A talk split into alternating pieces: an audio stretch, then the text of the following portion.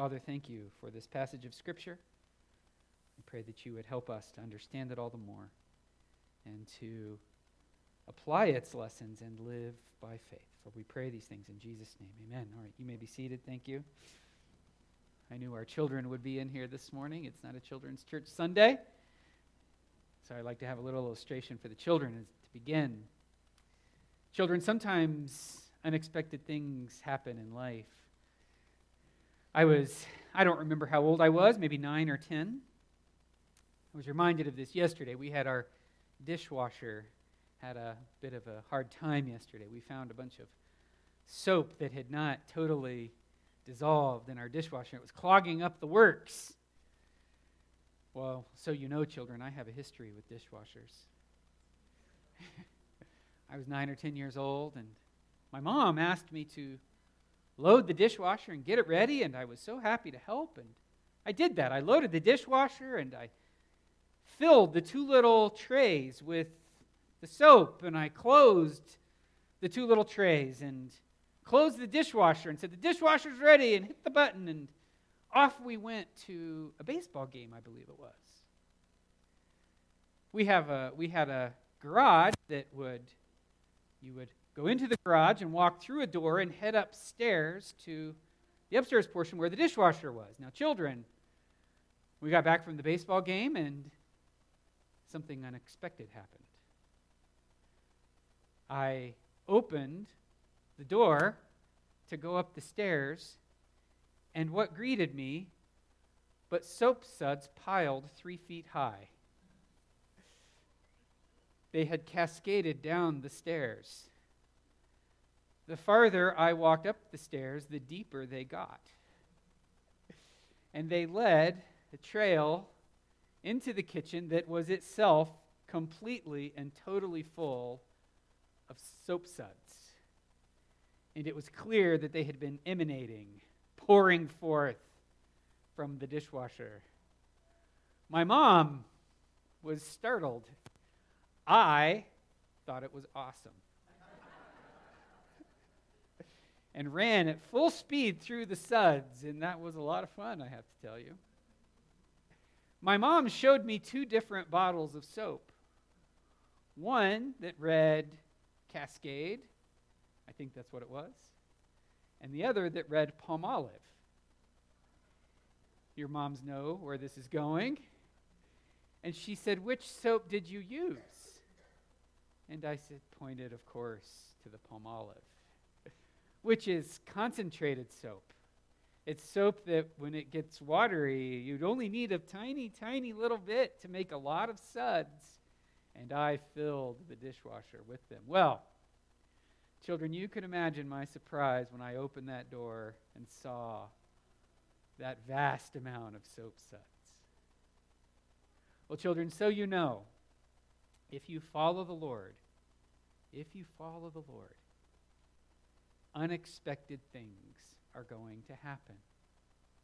Things that you could not possibly have dreamed would happen will happen.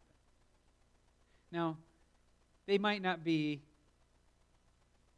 like soap suds, human error. But the unexpected things that will happen will seem to you to be bad things. But in God's way and in God's plan, they're not just good things. They're the best things. And here, when we come to this passage today, we see God do something so unexpected that in the moment couldn't have been thought of as anything other than a terrible negative. But turns out it was the best thing for God's people. And that's where faith will lead you, and that's where faith is leading us. Let's get a little context for our sermon this morning, which I'm entitling Light Dawns on the Nile. Israel, if you're just joining us for this series on Exodus, has been in slavery. They went to Egypt with the family. The family of Jacob went down to Egypt to avoid a famine, and that's where they stayed. And a Pharaoh grew up that knew nothing of Joseph. And Pharaoh had a dilemma on his hands.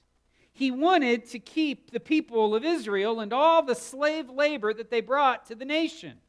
He didn't want to forfeit the economic impact that they were having, but he was afraid that if they grew too numerous, they would outnumber his people, and in a military situation, they would find themselves in deep trouble. And so Pharaoh had this great dilemma on his hands. How do I keep the slave labor as strong as it needs to be while reducing the threat of producing more and more soldiers? And all along, all along, God is blessing this nation with children, blessed, lovely children, more children than they can count. Babies everywhere coming out of Egypt from the Israelite households. It was something to behold. And so Pharaoh says, we need to nip this in the bud, and so he comes up with two different plans. Actually, three different plans, but I only have the first two on this point. These first two plans failed incredibly. The first plan was to subject the Israelite people to slavery. They, men clearly have too much time on their hands. Let us busy them with labor, with hard labor. Let us wear them out, and perhaps even attrition will reduce the number of men. We'll have them do dangerous jobs that, of course, will take some of their lives, and so much the better. It will control the population and help our economy at the same time. And Pharaoh's plan doesn't work. The Hebrews have even more babies. It's miraculous how many babies they're having, and so he hatches another plan. He calls in the Hebrew midwives, Hebrew ladies, Israelites, and he tells them, when you go visit a woman who's having a child and the child is born, the moment the female, the woman is relaxing from this hard labor that she had to do pre-medicine, when she relaxes, note, and if it's a boy, strangle it, and tell her the child was stillborn. The Hebrew midwives fear God and have nothing to do with this plan. And they likely, I'm not sure exactly how it worked, but they likely instructed all the Israelite women on how to bear their own children. And she's, these midwives are called back into Pharaoh's presence. Hey, why have you disobeyed us? And they say, well, listen, Hebrew women aren't like Egyptian women. They, they're active. They have the, the source of life in them, and they bear these children before we can arrive. And Pharaoh comes up with his third and final solution. And this time, he deputizes the entire nation of Egypt. If you see a Hebrew male, throw him into the Nile. Kill it. And we noted last week that even this, even this, is Pharaoh not taking responsibility for his actions. Surely, it will be up to the will of the gods. And what we see in this nation is this threat, this grave threat to the Israelite people. And that sets the stage for what we read this morning and what we'll continue to study. Our first point of the day is a remarkable birth, a remarkable birth. Let's meet the parents of this situation. We're told that Moses had these two parents. Read in here in uh, chapter two, verse one. In fact, in verses one and two, we see that there are several um, keys that this was no ordinary birth. This child being born, there was something special about him. And Moses tries to make that point clear uh, using several different literary devices. The first thing he does is in chapter two, verse one, he says that a man from the house of Levi went and took as his wife a Levite woman. Now, it wasn't required of the people of Israel to marry within their families. Uh, there were twelve tribes or twelve families. We could think of them as almost twelve different states like we would have in our nation. We would not expect somebody from Wisconsin only to ever marry somebody from Wisconsin. I'm a Georgia boy, and I married a girl from New Hampshire, violating some sacred Southern trust not to marry Yankees, but I did. I'm all the blessed for it. Well, here was a Levite marrying a Levite. And that's significant because the last time we encounter Levites is in Genesis forty-nine, five and six. Levi was an angry man. He was a bloodthirsty man. And Jacob says of him in Genesis forty-nine, "Let me not enter into his counsel. I want nothing to do with that man." And now we're told that a Levite man and a Levite woman, it's been four centuries since then.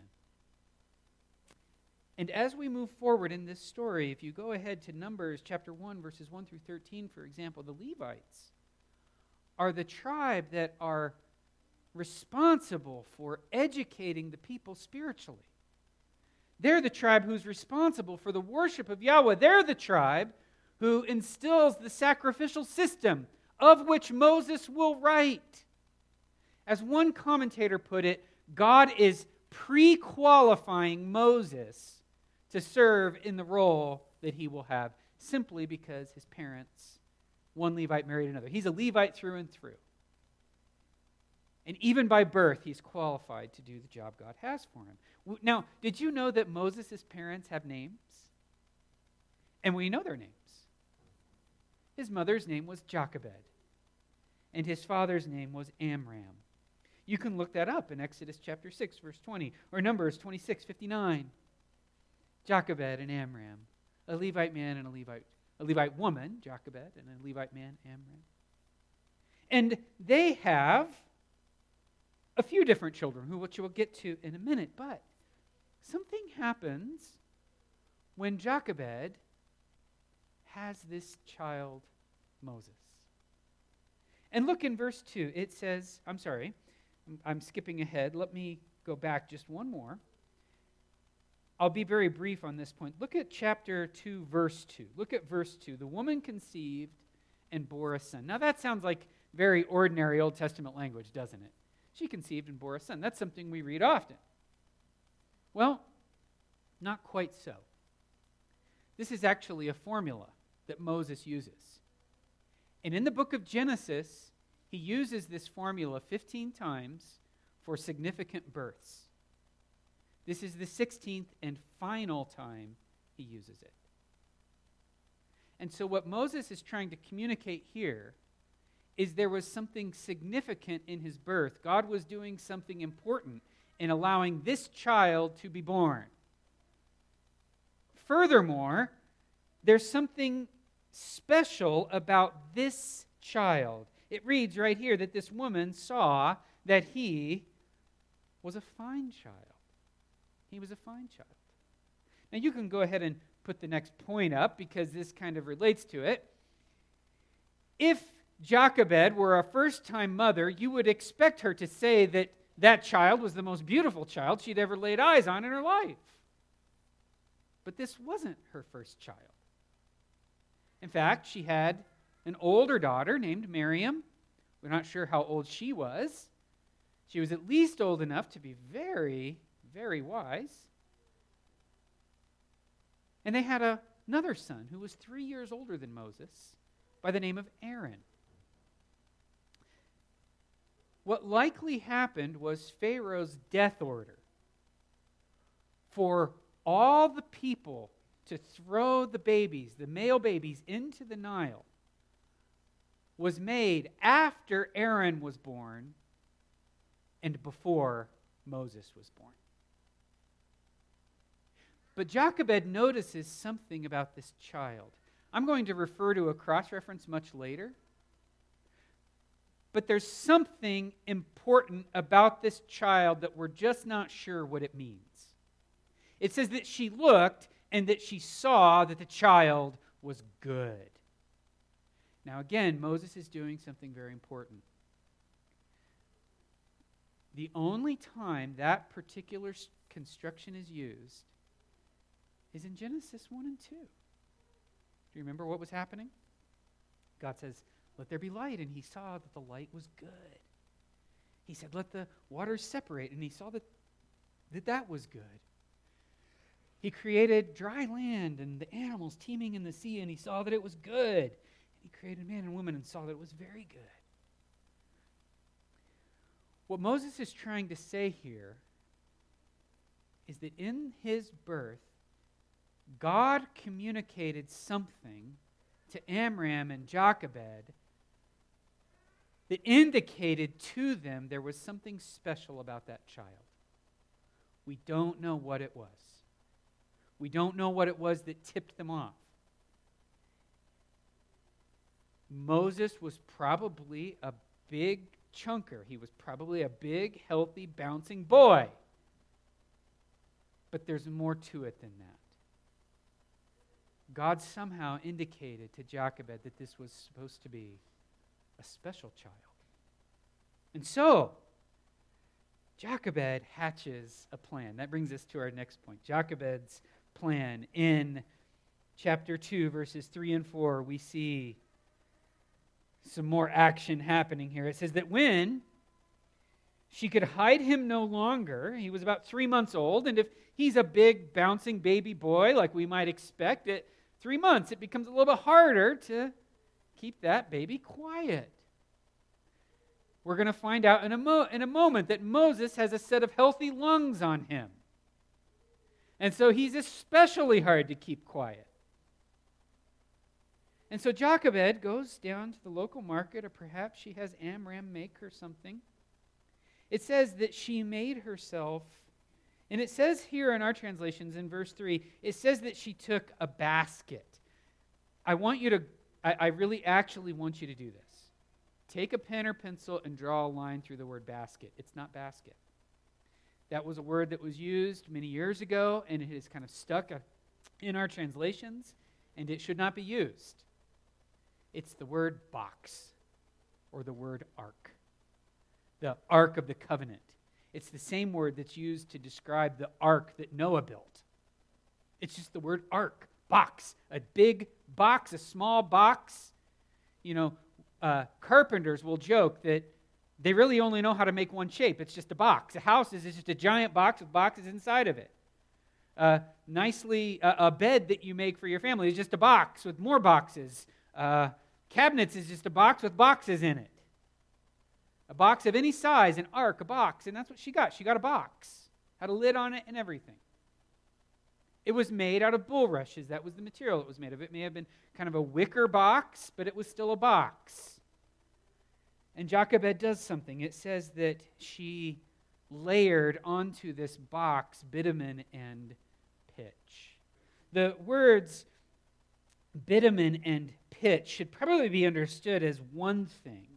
Uh, kind of like we would describe a cake. Like your, your wife bakes a cake. You say, oh, what a lovely cake you made. You don't say, oh, man, that thing on the counter, you know, the two eggs, the four cups of flour, the uh, four cups of sugar, how much ever sugar you put. You know what I mean. You don't break down the individual components of the recipe and call it that. There was a substance made of bitumen and pitch that was extremely water resistant. That's what she took.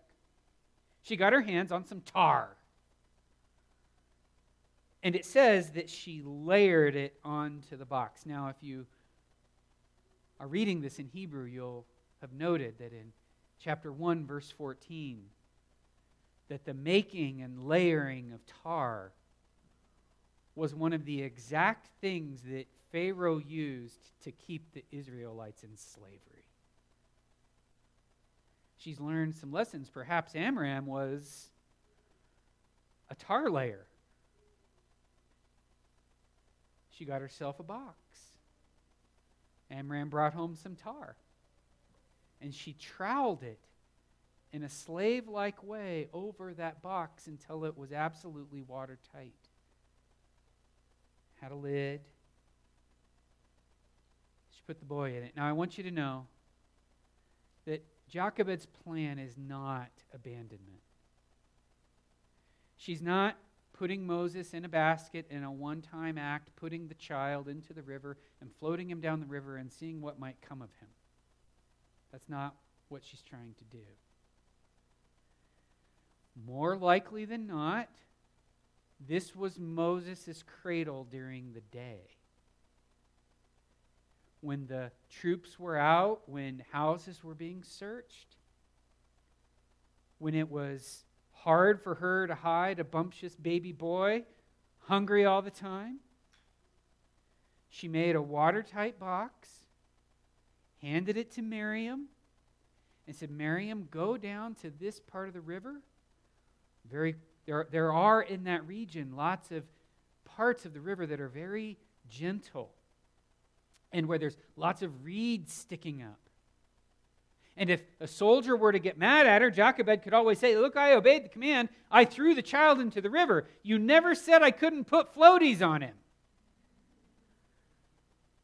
She puts it, Miriam's job was to hang out there all day. Be just far enough away to intervene. In fact, in that area of the Nile, there's no crocodiles. The Nile is famous for its crocodiles, but in that section, there are none. Very gentle part. Whatever current there is could easily be mitigated by putting it in among the tall grass and the bushes. This thing is meant to conceal. It's hidden away. It's a great plan that Jochebed devises. You say, that's not sustainable. That, that baby's not going to be able to stay in there for more than just a few months. You might get away with it for a little bit of time, but if you're a Jochebed, if you're the mother of this child, who cares? You'll figure out tomorrow when tomorrow comes. This plan means Moses gets to live one extra day, and if that's what it takes, that's okay. So we don't know. We don't know how many days went by. We don't know how often Miriam went down with that little box and put that baby in the river and brought him back dutifully at night so that Moses could be fed, keeping in mind that Moses wasn't his name yet. Well, sometimes, no matter how good your plan is, God's plan diverges from ours. And when there's a battle of plans, our plan or God's plan, it's not really a contest of whose plan wins. Something very unexpected, even more unexpected than seeing soap suds cascade down my stairs, was about to happen. Miriam takes this box. She puts it in the river. Does like her mom tells her, steps back from it, and terror strikes her. And that brings us to our next point, a terrifying coincidence. Look at verse five. It says now, that verse begins with now. That's a good now. It's a good translation. I think maybe our translations would have helped us by making a new paragraph there, because it implies that there's a gap of time. Jochebed and Miriam and Amram were busy about this plan of protecting this baby boy in this waterproof box. And as it happened, one day, out of the blue, something happens. And as you notice, I tried to bring it out in my reading. This phrase, the daughter of Pharaoh, the daughter of Pharaoh, the daughter of Pharaoh keeps occurring over and again. Moses is trying to communicate the unlikelihood, the shocking coincidence that a member of the high court would happen to be coming by with this box hidden in the bulrushes. The daughter of Pharaoh, can you believe it? Well, the daughter of Pharaoh, she comes down with her retinue, all her servants. She's probably not going there to take a bath. They had, Egyptians were a very advanced civilization. They had indoor plumbing. They had bathtubs. The daughter of Pharaoh was probably going down to the river for some sort of religious ceremony.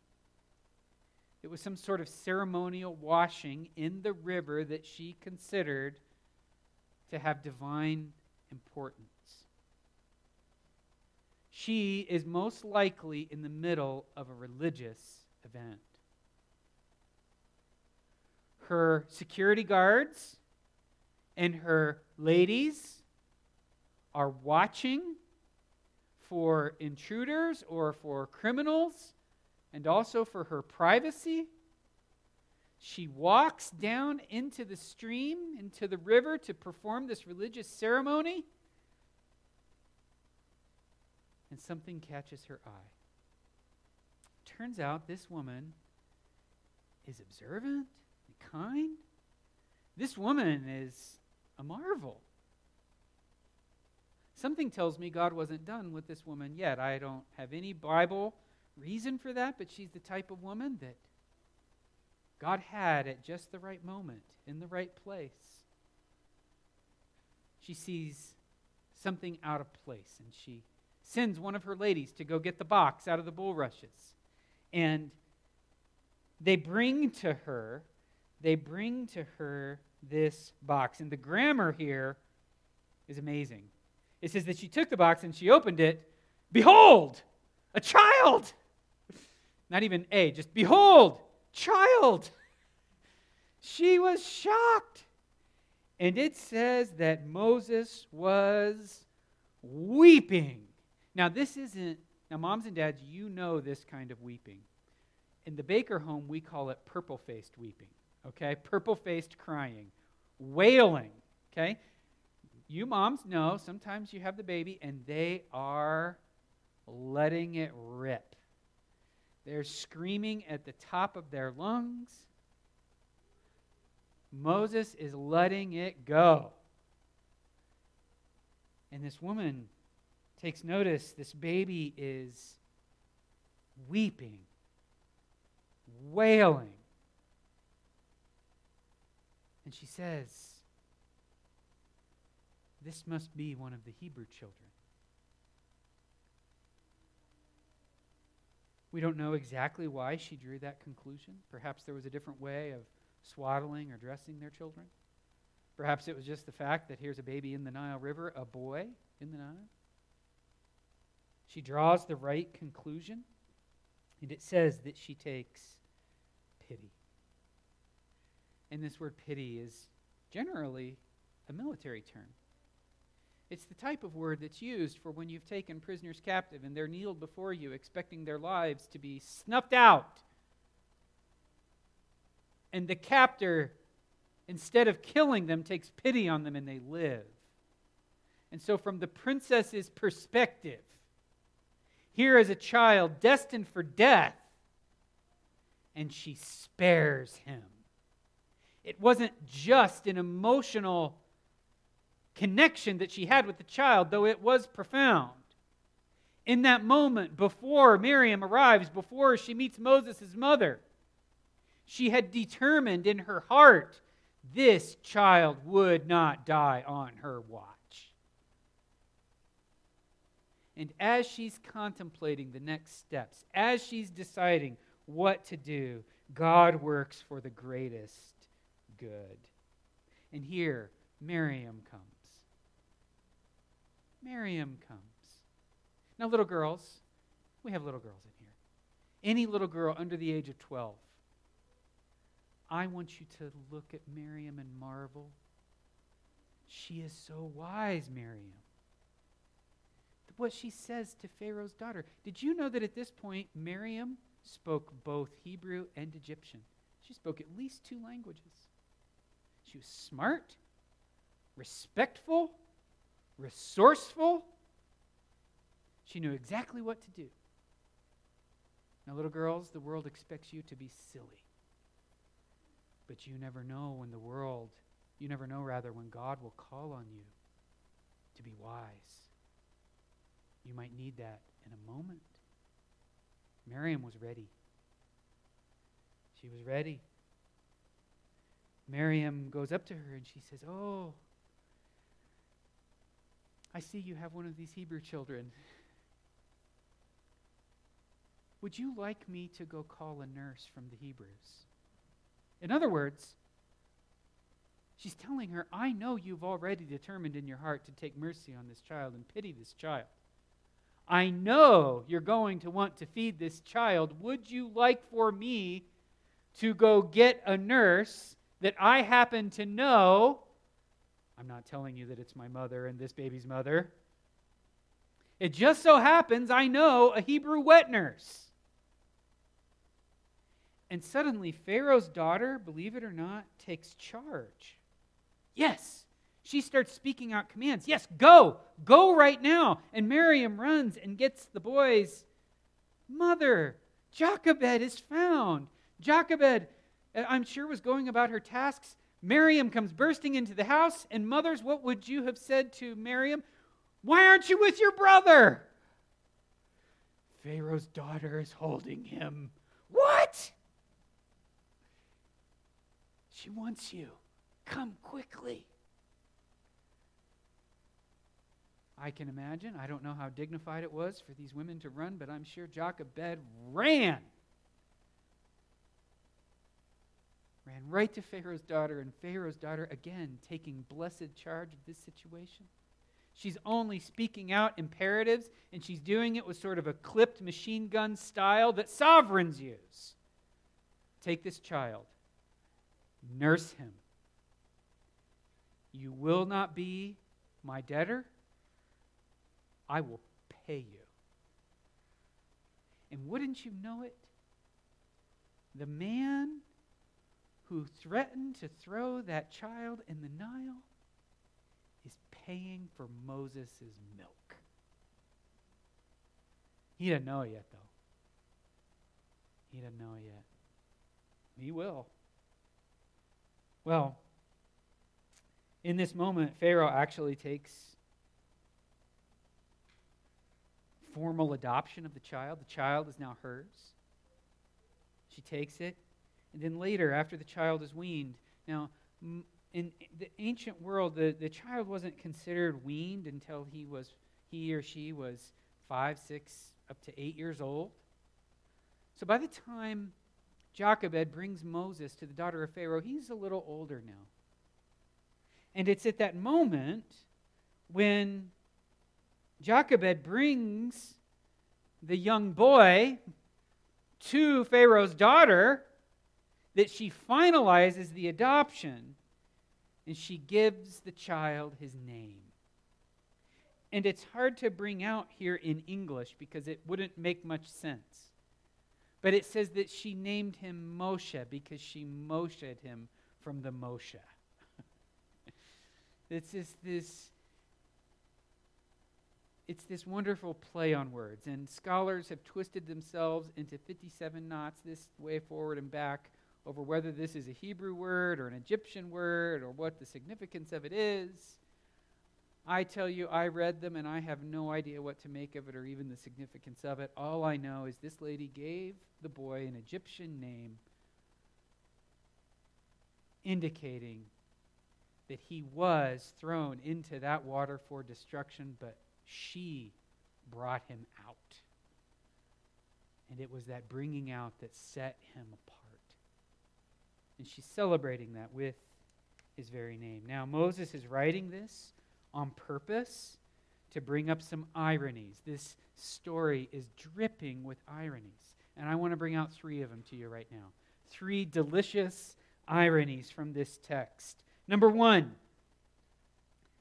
Pharaoh lets the women live, and wouldn't you know it, God uses only women to further his grand plan. You may have noticed that Amram is nowhere to be found. He's probably off making tar somewhere. Jochebed is the one who's putting this basket together. Jochebed puts Miriam in charge, little girl, Miriam in charge of this little baby. And it's Pharaoh's daughter with Pharaoh's daughter's retinue down there. It's only women. It's only women. Now that's, the author is not saying, oh, look, God can use even women. It's not that. The irony the author is trying to bring out is the very thing Pharaoh was worried about was that these people would leave. So he wanted to cast the male children into the Nile, and he let the ladies live. And by killing the males, it would weaken and destroy this nation to some extent. But when God is in something, he can use the weaker vessels. He can use the unexpected things. He can use the unexpected people. God says, okay, you don't want men interfering? I'll just use my ladies. This is a story of ladies who exercised faith and who exercised a little, more than a little civil disobedience from the daughter of Pharaoh herself. Define the order of her powerful father. Number two, Pharaoh's instruments of torture were mortar and the Nile, and it was those two instruments that God uses to save a deliverer. Let's break their backs by making them tar makers and bricklayers.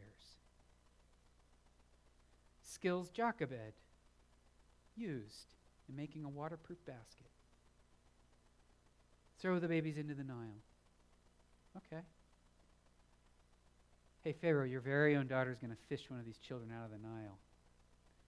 And that child is going to become Israel's deliverer. The very things Pharaoh was using for their harm and evil, God used for their salvation. Number three, Pharaoh feeds and educates the man who will one day destroy Pharaoh's nation. It's amazing.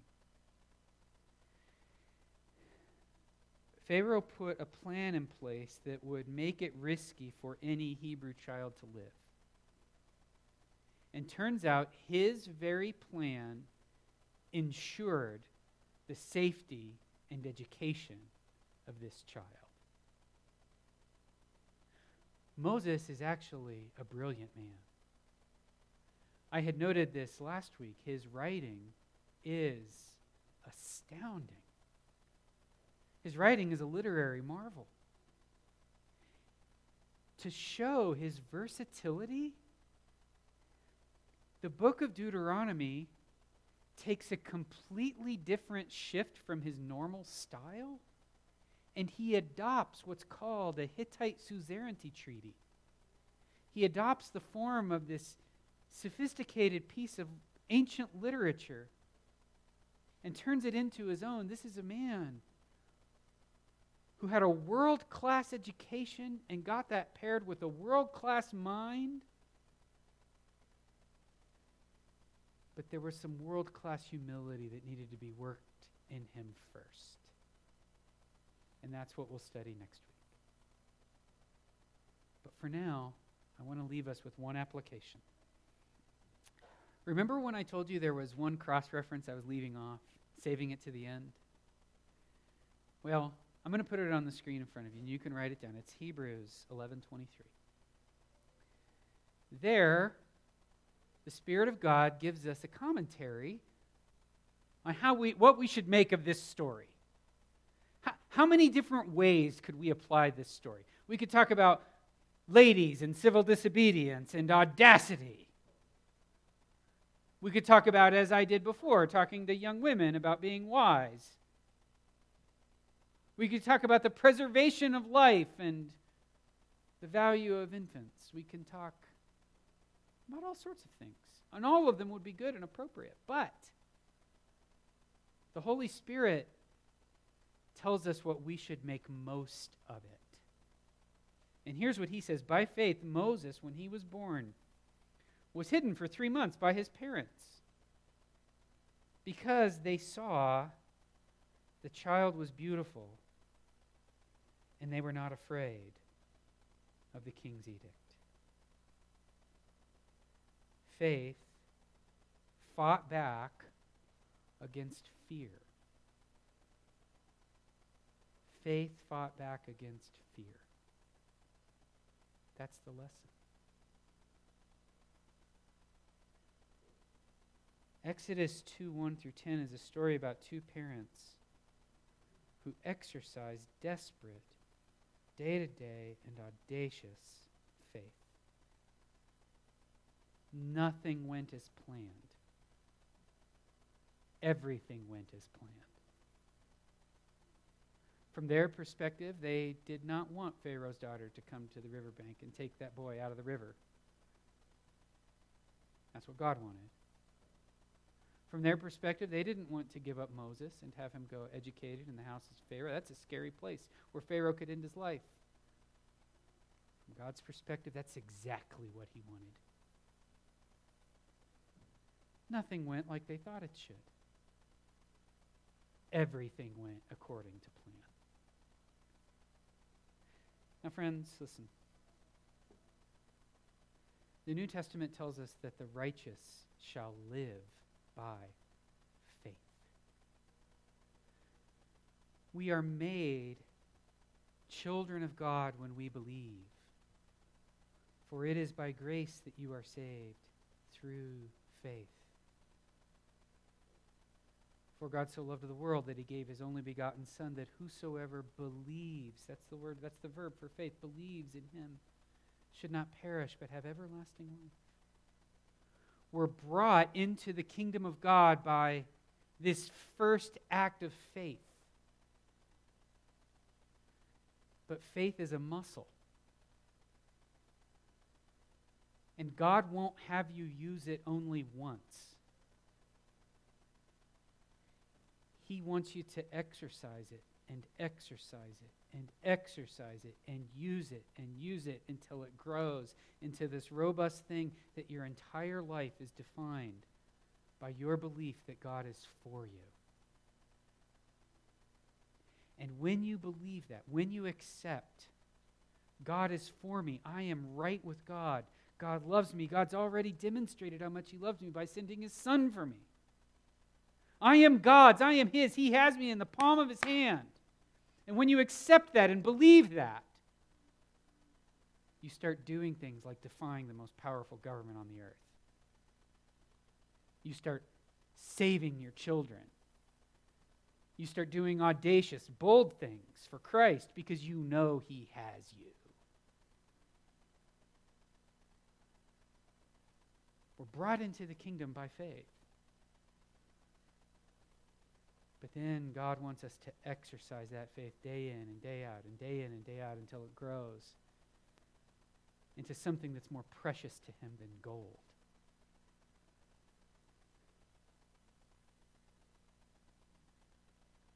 The best thing to do if you want to grow your faith is look backward. See what God did back then. And then tomorrow, or today, if you will. Life isn't going to match up what you read back there. You live your life as though it actually does. You don't see the end. And you start applying what God did back there to what you see in front of you. That's exercising faith. And God will build that and grow that. And maybe one day, people will tell stories about you like Moses did Jochebed. Let's pray. Father, thank you so much for your kindness and goodness to us. Thank you that you have preserved stories like these just for us and how true they are. Thank you for Jochebed and Amram, who lived by faith. Lord, may we believe your word and all that it says about you to the extent that it starts to inform how we live. May we trust you. For we pray all these things in Jesus' name. Amen.